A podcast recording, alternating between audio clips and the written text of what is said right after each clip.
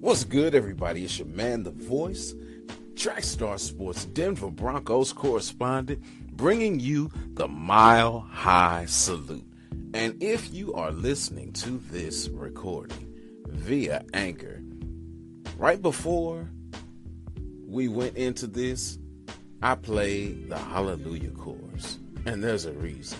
I am giving praise to the God of my salvation for helping my Broncos to win not once, but twice in the span of seven days.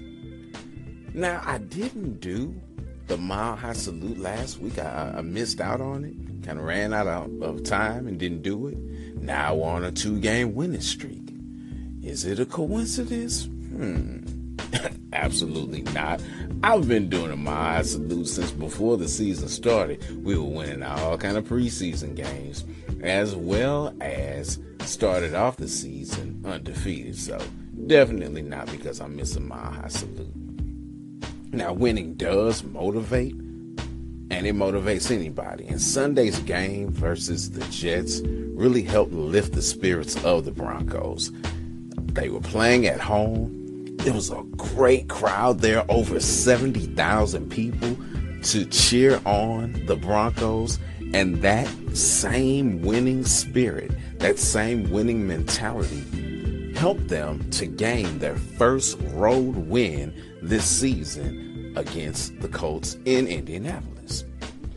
Sunday's game, though, did cement the Broncos as the NFL's number one defense. The fewest yards allowed by any team has been what the Denver Broncos have been able to hang their hats on this season. It's not been a good season at all. And having such a wonderful defense really helps to shine a light on where the opportunities lie. And the opportunities lie on the offensive side of the ball. And it starts with the quarterback. One of the issues that the team has had has been giving up short fields for the other team. That's the reason why they've been winning. Even though the defense has been great, the offense has been given, or special teams been giving them short fields to play with. That wasn't the case this week, though. Or I should say, it wasn't the case on Thursday, as the Broncos only had one punt for 52 yards and held the Colts to 228 yards total. Brock Osweiler alone had 211 yards, and he had about 17 on the ground, including a touchdown.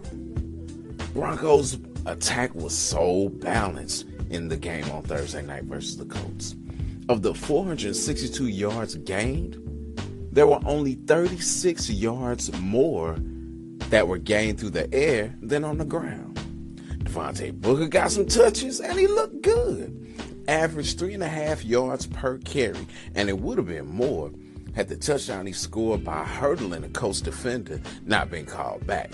CJ Anderson beasted out, had a monster game with 158 yards. Now, Brock Osweiler said he was just having fun out there, and I truly hope that continues whenever he gets a chance to get back on the field. But the Broncos still need to go with Paxton Lynch if he's healthy for the rest of the season. The reason the Broncos need to have Paxton Lynch start for the rest of the season is because we really need to see who and what Paxton is. He was drafted first in the draft, or I should say, in the first round of the draft a couple years ago. Broncos had a lot of their hopes pinned on him. Big, strong back, great, strong arm, able to fling it down the field, but He's not been accurate. He has not been consistently passionate. He has definitely not been healthy this season to play. So it's so important to find out whether or not we need to move on from this project or continue to go down the Paxton Lynch road. Now, it's obvious that regardless of whether or not Paxton stays on the team, the Broncos are going to get a new quarterback. Now, in the draft, uh, Todd McShay, he put out his recent mock draft uh, 1.0 for 2018, and there's been a lot of talk about it. He chose, or I should say, he projected Josh Allen to be taken with the Broncos' first pick. Now, there have been rumblings out there that we should go after recent Heisman winner Baker Mayfield. If he looks good in the bowl game on New Year's Day, as well as if he's able to lead the Sooners either to the championship game and or win it, then of course his stock is going to rise and it's going to make him a more attractive pick.